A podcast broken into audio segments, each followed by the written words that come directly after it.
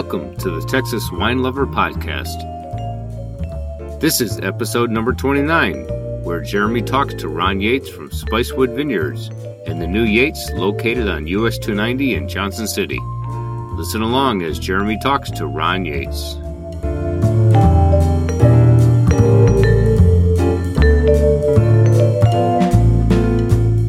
Hello, everybody, and welcome to another episode of the Texas Wine Lover Podcast. Today we are hanging out at Spicewood Vineyards with Mr. Ron Yates, uh, kind of chit chatting about uh, everything. Spicewood Vineyards, Yates, 2016 harvest, all kinds of fun stuff. Uh, so, Ron, thanks for hanging out with us. Yeah, thanks for having me. And uh, we appreciate you taking the time to uh, discuss what's happening around here. Happy to do it. Uh, so, what's happening? It's 2016. Harvest is rolling up here pretty Yeah. soon. Yeah, how, how have things been? Har- Harvest has been great this year. We've, uh, you know, it's been there've been interesting times. We had uh, the last week here in the Hill Country. We had to pull off about 42 tons of fruit in a week, all by hand to make sure we missed the rains. And we finished about two hours here pulling off Tempranillo before it started pouring down rain. So we were pretty happy about that. But it's been uh, it's been rewarding. It's been a struggle. It's been interesting running two places now versus one and having to consolidate two harvests and plan all that. But you know, if we didn't love it, we wouldn't be doing it. Yeah, it's not for the faint of heart, right? But No, it's, it's that's, It makes it worth it in the end. Yeah. Uh, so not everybody knows yet, but obviously Spicewood Vineyards has been around for a while. It's been Mm-hmm. your baby. Great things. You guys are doing a lot of estate fruit here. Um, however, uh, Yates just came on board recently, so you guys Yeah. have your new winery over on, on 290. Yeah. Uh, so kind of tell the listeners about the differences between the wineries, kind of what prompted you guys to open Yates and what they can expect from Spicewood versus Yates stylistically or...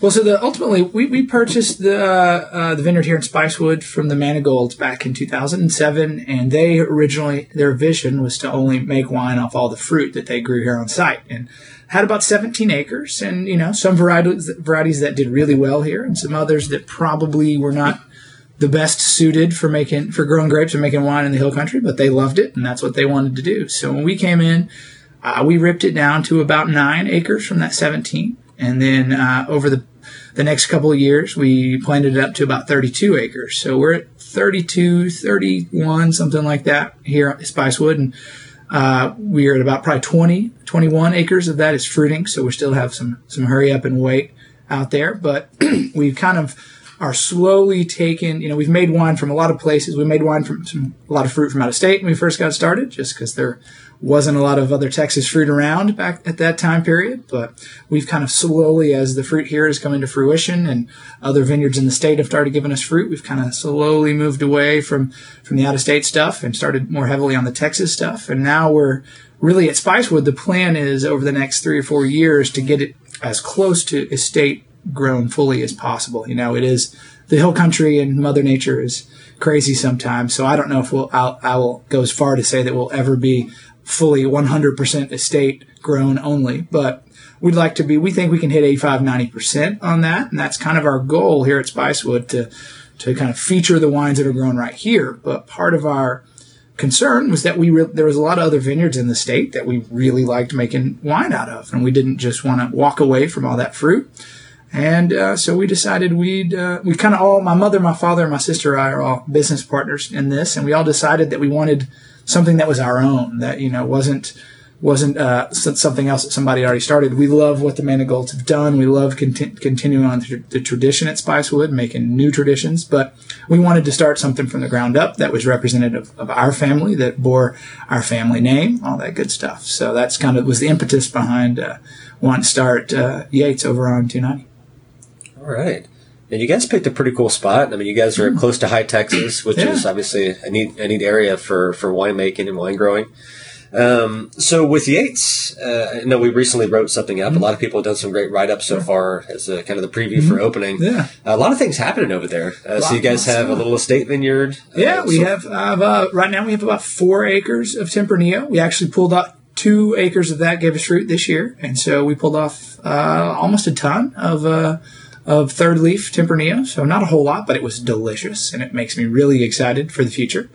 Uh, the plan there ultimately is to have about nine to ten acres planted. Probably going to do it all in Tempranillo. We want to we'd like to have a wine that when everybody, whenever you know, year round, when somebody comes to the tasting room, we say, "Oh, this was grown here," and figured if we did a bunch of smaller acreage of different varietals, we might be sold out all the time of what we grow on site. So we're gonna, you know, there may be an acre of Graciano or something as a blender in there, or maybe some Petite Sirah if we get really, really finicky. But that's the plan is to you know, I'm a Tempranillo guy and that's what I love. So that's what we're gonna do over there. And a great grape for the hill country, Yes, sir. right? Yes, sir. Uh, Especially. what's your soil over there? What's the, The uh, soil soil- dynamic on that You know, off the top of my head, I'm, I can't remember the exact dynamic, but it's much. It's it's interesting here at Spicewood, where all the Spanish fruit is planted. We at Spicewood we have in the South Vineyard. It's sandy loam soil. It's almost like a beach volleyball pit at the very south. It's just sand, and that water really really drains, and so those tap roots go a lot farther. So that's where most of the French fruit that we have is planted. Uh, across the road here on the north side, it tends to become more of like a black clay soil, and that really holds moisture, and so you tend to get those those uh, those roots tend to go out a little farther out to the side and don't really like the water doesn't drain quite as much and so that's kind of where we planted the the Spanish stuff here uh, over there it's a totally different soil it's a it's a red soil it almost reminds me of kind of the high plains it's it's really red and fertile and it goes deep we uh, uh, we were doing the, the the plan to kind of place the tasting room where it's going to be. We brought the little backhoe to see how far we could go down until we hit rock, and we took the little backhoe down about 12 feet, 10 feet, and we still didn't hit rock. So it's really deep soil. Um, so I, I, I, like I said, that first uh, that first harvest this year, we are very intrigued. The fruit looked really, really great, and so that soil sure looks like it's going to be able to make some good stuff. That'll be exciting to, to taste in the in the future. Yes, sir. It's nice to already have stuff producing over there. Yeah, it was. Uh, it was. I kind of my guys fought me. I let them three uh, back when we planted three years ago, four years ago, however long that was. I was like, we had so much going on, and I was like, "Well, let's just worry about this next year. And they they fought me on it, and I went ahead and let them plant, and it was a great decision. It was nice to be there and start making our first year of wine and already have a harvest. Yeah, coming off. you're reaping the benefits immediately. Exactly. Exactly. Cool. Uh, so you guys uh, at, at Yates are open for business technically now, right? By appointment. We opened Friday, last Friday the 16th by appointment. Yeah, we just don't right now we we just don't have especially with the, the over 200 tons of fruit we've been uh, crushing inside the winery, we just don't have a big location to do a lot of tastings right now. So we're going to kind of keep it minimal right now until we get the little pavilion built oh, two or three months from now and we can actually do tastings on a larger scale. So we just we really didn't want it to get super overcrowded. We wanted to maintain some quality in the tastings. So we're going to do uh, you know by appointment right now. That'll probably change once the uh, the pavilion gets open and we have more room and more space and can better accommodate customers. But right now we just don't have the ability to do a whole lot of tastings. So we want to make sure that everybody comes out there really gets to enjoy their experience. Well, it's nice to have that, that intimate experience anyway. Feel like you're part of it, especially being a you know brand new facility, and and I can vouch for the view. Not too bad Yeah. from the front porch there, and the wines are, are pretty darn good. So I think anybody who visits will be in for a treat. Uh, what's excited to, to have you guys on the trail? Obviously, Spicewood. I mean, this is my home out here too. It's a great place. Yeah. Uh, and I'm sure it's a new dynamic for you guys being on, you know, really kind of ground zero out there. Uh, what are your expectations? Are you, are you a little nervous? Are you excited about it? It's a heavy dose of both, actually. You know, it's easy to get kind of kind of lulled into to complacency here at Spicewood. You're kind of off in the corner. It's you know you don't have to worry about all the road and all the cars passing by. You kind of know you're gonna not get bombarded with a lot of people. You're gonna be able to handle everything, and it's it's I, it's been fun to grow it out here to to Saturdays now. Where okay, yeah, we need a little help. We're we're getting busy, and but it's never the overwhelming busy like that I go out and see from you know you've, you've seen it before working out at, at Coleman it's it's it's a whole new frontier for us over there on 290 I'm really excited about it we're really intrigued and, and ready to, to take on the challenge but yes I would be lying if I said it wasn't a little intimidating and a little it makes me a little nervous about the uh, the, the the volume of people and having to hire more folks and having it having to, to grow your, your your scale of production and to be able to keep all those things running smoothly while still while still having Spicewood running at a, at a good rate. It's it's it, but you know I like a, I like a good challenge. Otherwise, I wouldn't be in the Texas wine industry. Yeah, so you push yourself farther and see, see Yeah. what you can do. Well, welcome to the uh, welcome to 290. Thanks, It's going to be exciting. We're we're it's a it's what I've enjoyed so far is is all the you know neighbors dro- stopping by, people, other pe- folks in the winery coming in to say hi. We just don't we don't get a lot of that kind of for lack of camaraderie, for lack of a better word. We just you know you f- feel much more a part of the industry over there already than we have oh, kind of off the beaten path over here. Yeah, and it's it's nice to have that. It really is, It is. so tight knit around that, that area. But of course, it's kind of nice to be out of here too. You're you know kick back, you got the beautiful views, and you're way off the highway. I get the best of both worlds. One one morning I feel like I just want to go be quiet and, and and serene. We'll come out here. If I want to go say hi to a whole bunch of people and be social, we'll go over to Yates. Yeah, you can exercise uh, both, I guess. Exactly, exactly. Um, so, and I guess really the benefit too is, you know, obviously most everybody probably knows about Spicewood Vineyards, and it keeps you guys busy enough. It's fantastic out here, uh, but there's no doubt that I think the the Yates is going to bring more uh, visual to both, you know, because obviously they they can be tied into one another as far as your business. But Well, we've already seen in the the first couple of, of days of doing tastings. We've you know half the people that are doing tastings have never have oh never even heard of Spicewood, never been out there. So that's probably you know we're hoping there'll be a little dual benefit to that. People get to come out and taste some of the the Spicewood wines as well because they're you know we're as especially as the the estate program grows and comes into to fruition, you just won't be able to get the, a lot of these wines here at Spicewood anywhere else. And so that's I like the dichotomy of having having the difference of of uh, more of uh, the rest of the state wines. You know, we, at Yates we make wine from from West Texas, from the Hill Country, from a little farther up north of the Hill Country, from down in the Davis Mountains, pretty much all over the state. And really, at Spicewood we're kind of focusing on on the, like I said, the, the estate stuff, and we do the rest of the stuff comes up from the high plains. So that will get fleshed out and kind of more into where we're, like I said, 85, 90% all grown right here as the as the vineyard gets gets producing fuller. it'd be exciting to really have that true sense of place. It will, really with will. both, you know, Tempranillo, Yeah. Yates, and, and a lot of people don't know either. At Spicewood, you guys have some older vines. You know, I think Yeah. the Sauvignon Blanc. The and- Sauvignon Blanc, the Merlot, the Cab, the Chardonnay, and the Semillon are all, if I'm correct on all of them, maybe not all of those, but I know for sure the Cab and the Sauvignon Blanc were planted in 92. So we got, for as far as the wine, Texas wine industry goes, it's got some age on them. yeah, Yeah, and the, it's fun with the Sauvignon Blanc and the Cab as well. We've uh, we've planted a lot of new vines in that as well. So when you, especially the, the Sauv, you get you know 40, 50 percent of your production from 25, 24 year old vines, and then you get the other stuff coming from fruit that was planted in 09 or 08. And there's really different characteristics versus the age. You're a lot of like deep grapefruit on the older stuff, you know, kind of put in some tropical notes from the young stuff, some guava, some pineapple. So that the ultimate blend of those together has really kind of increased the complexity and done cool things for the wine. that's a great opportunity to be able to do that. Yeah, it's been fun. Sweet. Well, uh, as we wrap things up, anything else you'd like to add to, to the listeners as far as uh, coming to see you guys? Yeah, no, we're just we're excited to be over in that in that part of the world and making some new wines. We've worked with a lot of new growers this year at, at Yates because we had to grow our production, and that's been a real a real treat. Is getting to make some wine out of some vineyards that we've never made wine out of before, and we've seen some really cool aspects of what what's happening in different places in the state. Uh, I'm actually kind of excited. We we've kind of watched some of our contemporaries do really cool things with Italian varietals, and I've been fairly ignorant to Italian varietals. You know, they're a little bit intimidating too, with 2,500 different grape varieties or whatever they have there in that country. So, but we've watched uh, some Sangiovese, some Vermentino, some Barberas, really cool wines being made out of the Italian fruit. So we've kind of taken our first little dipped our toe into that. We got.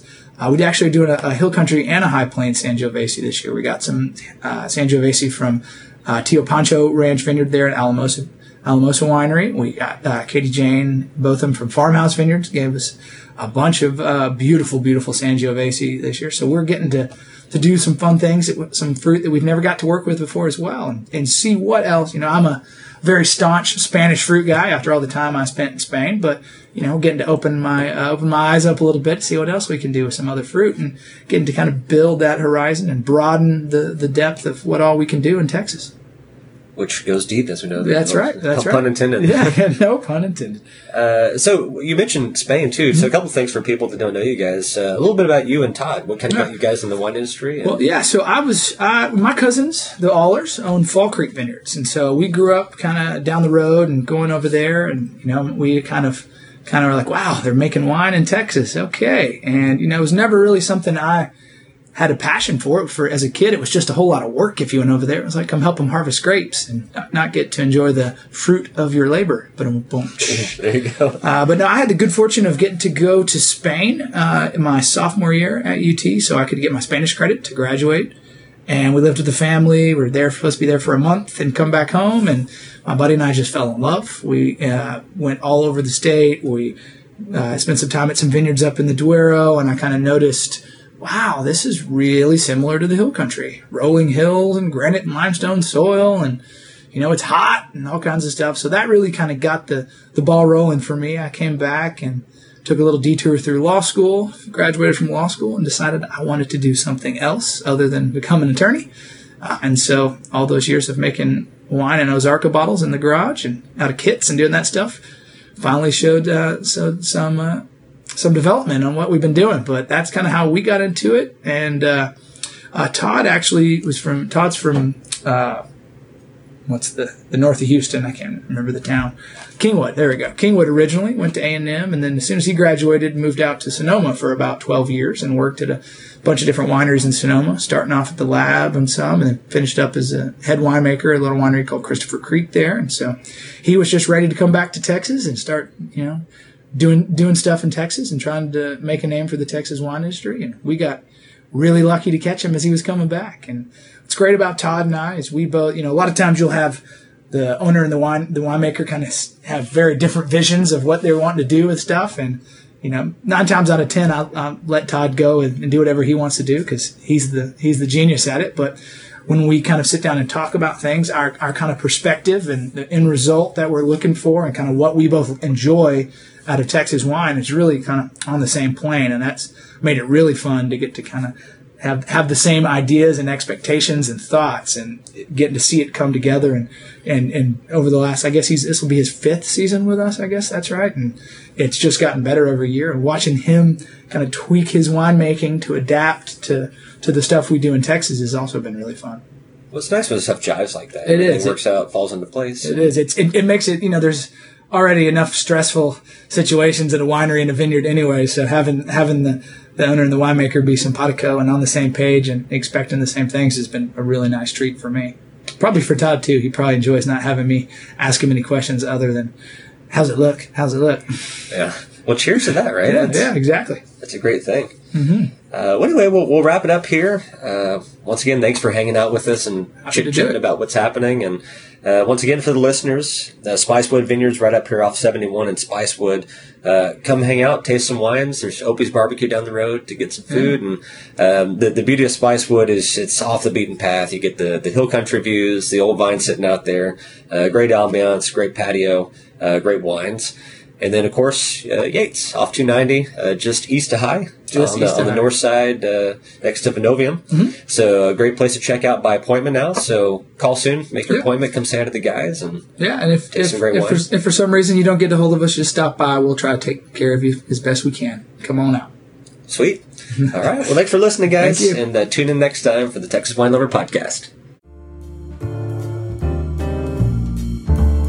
Thanks for listening to the Texas Wine Lover Podcast. If you would like to read the show notes and see the photos included in a larger size, check out the blog post at texaswinelover.com. Be sure to check out our archive section on the website for previous podcasts. You can also find us on Facebook at facebook.com slash txwinelover. Plus, we are also on Twitter. Please subscribe to the podcast either on iTunes or Stitcher. And if you like the show, please leave a review on iTunes. Join us next time for another episode of the Texas Wine Lover Podcast.